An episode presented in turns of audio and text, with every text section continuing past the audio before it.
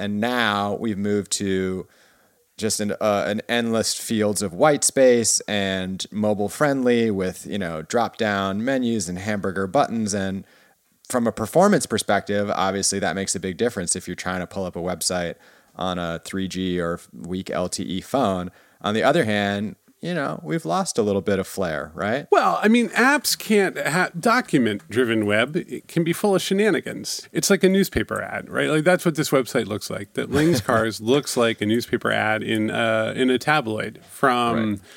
You know, 1995. And right. I mean, you can still buy the New York Post, and I'm sure half the car ads kind of look like this crazy Memorial Day deals. And I mean, so we lose that because yeah. we're dealing, we're building software instead of documents.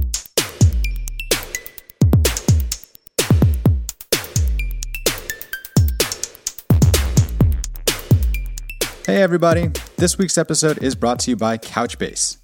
Couchbase is an open source, NoSQL document and key value store database. It requires no external cache, supports SQL and analytic queries for JSON data, and Couchbase supports technologies like Kubernetes, Java, .NET, JavaScript, Go, and Python. Download it today at couchbase.com slash Stack Overflow and let them know we sent you. Here we are. Yeah. I'll tell you what, where it all went wrong. On this day in 1999, Napster launched. And if only we had let that thing live, you know, maybe a kinder, gentler tech industry would have been born, a freer, more libertarian, progressive. No, I'm just kidding. Napster was fun though. No, I think that this is a very meaningful conversation. It, it really is, which is that an enormous amount of the the pressure that is being brought in our society right now is directly due to extremely centralized platforms. So Facebook and Twitter, obviously. That's but, a good point. Yeah, yeah but yeah. also, but also like we only have a increasingly few media sources owned by very large orgs, et cetera. And I like I don't think I don't need to go full Noam Chomsky on everyone, but what you're seeing is that that is just from a practical point of view, it scales in a weird way, which allows for lots of bad information to get out and communication becomes harder in times of stress. And so I keep thinking there have always been efforts to like re decentralize the web, right? Like let's make a new Facebook or a new Twitter. And there are many out there and they're great. And I actually think that activists are moving, using them more and more, right? But you just, this to me is is showing tremendous fault lines on those consolidated platforms. Whereas the peer to peer stuff like Napster, you know, it's going to seem surreal that people were getting robo sued for $3,000 each yeah. Yeah, right. Like we they I, I don't think people will realize like the, the actual pressure that came down against music piracy from the industry and from the law was so large that it basically shut down this open network. And that model went out of the running, and instead, things like Spotify came together to get all the music into one place. What I'm noticing and this is what's I'm going to say something really abstract, and maybe you guys can tell me what you think about it. Because I was thinking about this last night when I couldn't get to bed, which is that when you centralize and you create a single platform, you're always optimizing for hits. And so, like, why isn't there a centralized platform for journalism? Well, journalism is actually not hit based, it's news based. It's got to keep moving and moving and moving. And you want to know what's new, but it, it rarely is there like a really popular news article. Like it might get a couple million impressions, but then it's done. It's people aren't going to come back to it. Right. It's not a it's not a Drake single. It doesn't do a billion streams. No news story does a billion streams. And so Spotify, what Spotify really does, right? It's just optimize around those hits. Those people get paid out fine, and then everyone else kind of has to be there because that's where listeners are. That's where attention is. But boy, if, if you get down on that long tail, you're making pennies. Like you can't survive no, yeah. on it, right?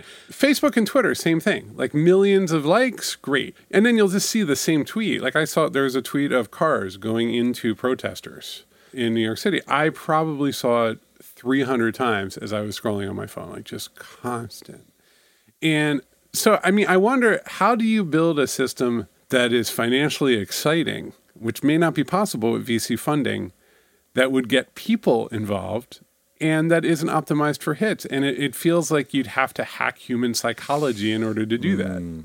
Paul, have you ever heard of this funky thing called the blockchain, though? Uh, well, see, no, that I there is that right. That is an actual attempt to decentralize and build it in at the protocol level. Yeah, the tough thing there is like monetizing, right? Always, right? Like the if it's not, there's been a few people have tried to do this, right? Optimize not for hits, but for content and like value of content and things like that. But the problem is so many of these networks monetize based on ads and that kills ads. Like you can't monetize on ads when you're you're not optimizing for eyes. So, you know, how do you monetize in that way? Can you find 100,000 people that'll give you $5 a month?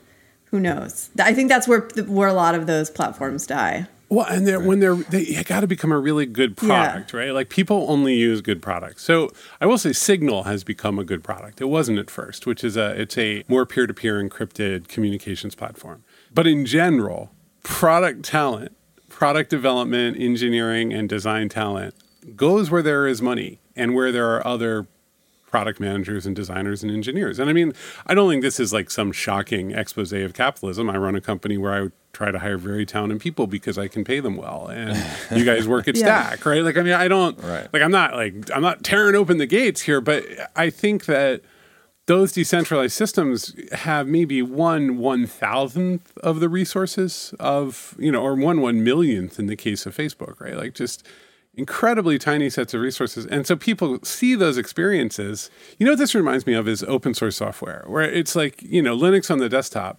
because it's, I mean, you know, how are you going to motivate somebody to use that unless they are politically motivated? Yeah. I mean, it's interesting. One thing I want to shout out before we move on is that there's like, this idea that you can't get paid that well as a musician on Spotify. But really, what it gets back to is that there used to be these huge winners that were huge, even if they weren't at the very top. Like you'd come out with the number one selling CD for a week, but you'd move half a million copies, and that was a big chunk of change. Right. And now people actually typically when, like if you're a subscriber to spotify like i am and you pay 12 $15 a month or something you're spending more every year than the average person ever did on cds like you know, if if I were to buy a CD every month or something like that, that would have been pretty unusual behavior. I mean, maybe not for like a go, you know, a diehard teen music lover, but the average American wasn't buying a CD every month. I used to spend probably like $150 a month. Wow. I was bananas. Oh, wow. Yeah. Well, because that's yeah. 10 CDs. So I'd buy 100 CDs yeah. a year, maybe, maybe 150. Right. But most people, yeah, yeah. But the average, the average was that people spent like, I think it was like 80 or $90 a year buying music. And now I might spend 140 And that should go out to people. But the issue is that Spotify has to take some. The oh, labels yeah. the, middle, the middlemen have to take some, and then you know the the artist gets whatever is left over. And so if you're not at the very top, it's really hard. But was it ever not really hard for like musicians who didn't break it big? Of course, they just you know were, you know, they were living in a shack and going on tour and living, you know, the artist life, right? I mean, like, no, I know, I know. I don't think there's some middle class of musicians that's been gutted by this, is what I think is I'm trying to say. Oh, I think there is a little bit. No, I think that there was like a, there was a way that you could make a more of a living, and, and it was a little less touring, and you could sell some CDs and merch, and yeah, it's harder now. It is definitely harder, yeah. but I mean, at least it, might be true. At least that's what the musicians say. But who can yeah. trust them, right? On the other hand, you can just grab a nine inch nail sample, throw it up on SoundCloud, and you know, next thing you know, you're graduating high school in Denmark with a billion dollar single in your pocket. So, you know, there's openness. There's openness. That's Old Town Road. I mean, this is the world we live in, right? Like it, it is at some level, it's okay to lament for lost opportunity, but it also like yeah. it is fascinating to see what is coming which is why I think I'm in tech. I mean, I just, you know, I'm looking at as in in this world of chaos. I'm looking at this. Speaking of chaos, I'm looking at the Stack Exchange top questions, and it's wild to see Stack's agenda and the current political such situation just kind of juxtaposed. Like, I've got how do I get a new player to stop rewriting my game to match his favorite fiction? And then I've got how many members of Antifa in the US? Yeah. And one yeah. is in politics and one is in world building. We're trying we're trying to build a better world, but it ain't easy. All right, there was a story that came out in the May issue of Increment, which is the magazine, like a sort of tech publication run by Stripe, right? I've written it. for Increment. They're and very Paul's nice. written for Increment. They're very They're nice. very nice. Yes. And it was on the rise of React, and I thought it was really interesting. First of all, it it, it gives a big shout out to the World Wide Web of 1999 and directs Woo-hoo! you uh, to shout out, out right back at you. Yeah, yeah. Maximalist, you know? Uh, it took yeah. a long time to load on your 54K baud, but man, did it have all the bells and whistles. Mm. And so shout out to Ling's Cars, a secondhand car dealership in Northeast England. Oh, that's a famous website. Yeah. Still that going. just Gaudi truly style. retro. Like Yeah. Oh wait, I haven't seen this. Tell me about it. You, it's just lingscars.com, and it is gorgeous. It hasn't changed a day since GeoCities left. it's L I N G, right? L I N G S C A R S dot com. We'll put it in the show notes. There you Um, go. but yeah, bring it's this really, back. really special. Um, Ah, there it is. That's what I like to see. Oh, that's beautiful. Now, now here's the thing: is that this used to not be quite so ironic, and and then they realized what they were up to, yeah. and now it's very Right. kind of tongue in cheek. It is like '90s GeoCity style, like Yeah. full smash. Selling cars though. Selling cars. yeah, moving- I'll buy a car from this. What you've got with React is software. You're building components, and boy, you got to get that under control because if you don't, it'll go completely bananas without Right. without like just it just wants to explode all over everything. Yeah, can Uh, you well- imagine building components for this page? Exactly right. Like each car. Well, I mean, the reality is like kind of. Yeah, you kind of can. You can't accept that. Like the the weirdness gets lost when everything uses the same CSS style sheet. Yeah, it's really hard to do like, oh, yeah, these different colors and. I, mean, mean, you can. You can, but just in general, it's seen as consistency is usually seen as a feature. Yeah. right? Like, oh, I know what I'm looking at. I'm looking at a car listing. And then, you know, when we're presenting, when we do mocks or InVision prototypes, right? You're presenting that one car view and you're promising that all the cars will look roughly like this. And people go, Yeah. that's how I want cars to look. I know what to expect. Expect. Yeah. Well, I want to give you. I mean, the devil's argument, uh, the devil's advocate here was that you know, for your Facebooks and your Twitters and your other big people, this kind of modularity is super useful, and that has become a- a way of thinking that you know a lot of folks have adopted. On the other hand, uh, says somebody here in this article, I can't find them. When I'm making a website, I often don't have need for that extreme modularity, and moreover, it can be a drain on a resource drain that tends not to be worth it. So, is there something to that if you're smaller? Independent web, whatever, like maybe React based design is not ideal for you. Well, I think that it, uh, if you're saying that if you're, it's a smaller website, I think it it's not that the React based design isn't appropriate. It, it's just sometimes over engineering if you're just Yeah. if you're building something small. Yeah, I mean, look, if you're what are your goals, right? Are your goals to communicate a few things about your organization, make sure that the SEO is good and have people look at it and go, these are smart people who are consistent in their thinking? You don't need React in any way, shape, or form. You need like a Squarespace. Yeah. Right. You know, you, Yeah. or or plain HTML, and Right. With a couple CSS style sheets, and you're you are good to go. If you are building an interactive experience on the web where people can manage, you know, some aspect of their email or do calendaring or like do all the things that we do as software as a service, you need some kind of front end framework because the web just truly deep down isn't built for that. It can do it because it's the most flexible medium that's probably ever existed in the history of humankind, but you gotta no, it is. I mean, think, even you know what you don't have to put the CD-ROM. Like software just comes. I hit a button. I, I go to a thing, and the software. I just love loads. hearing your I love hearing your love for the web just flow out of you. It's it's still really- there's still nothing like it. Like everybody has tried to be like, well, it's dead now, and it's like, oh, is it? It never dies. It never dies, and I love that. I mean, it's that Yeah. just it's sheer awfulness. Like you hear old people, older programmers like, no, this is not the way. It should be a Lisp machine. You're like, I, it should. Hold on, let me go to Stack and and ask Right. if the web should be a Lisp machine. Another interesting thing I read in this article, which I think comes back to a bunch of what we've been talking about with big codes and the open web and open source, was that you know React came to exist, but uh, then you know Facebook became kind of the chief steward, and then there was a back and forth about these patent clauses and whether or not people should be adopting it, say at WordPress, and if that you know would be creating issues for them in the future. And so the Apache Software Foundation placed the patent law, the patent clause outside of its list of allowed licenses, and then Facebook eventually turned around and put React and Jest and Flow under the MIT license. So like there was a win there, yeah. There was like that kind of realization that to make this continue to work at scale, you need to follow these newer, better practices, or no? This is the shaking your head. world of Sara Chipps. Wait, are were you tagging me in? Yeah. Yeah, no, I really am because it's just it's about large organizational licensing challenges and what they mean. Which, Yeah. if you are a day to day programmer, you're like, oh my god, shut up, nerds, which is what people are usually saying to you. Yeah. But, um, I've had I approximately 100 hours worth of meetings since the beginning of this year regarding licensing. oh, it's like, sorry, it's literally my worst. I, I swear to God, I'm not doing this ironically. thank you for your service. It is the worst part of our world. I cannot. I'll do it, but it's horrible. Well, it's like the it's the thing where like law. It's funny. I just had actually one of these conversations go really well, when everyone was really preparing for it to go horribly.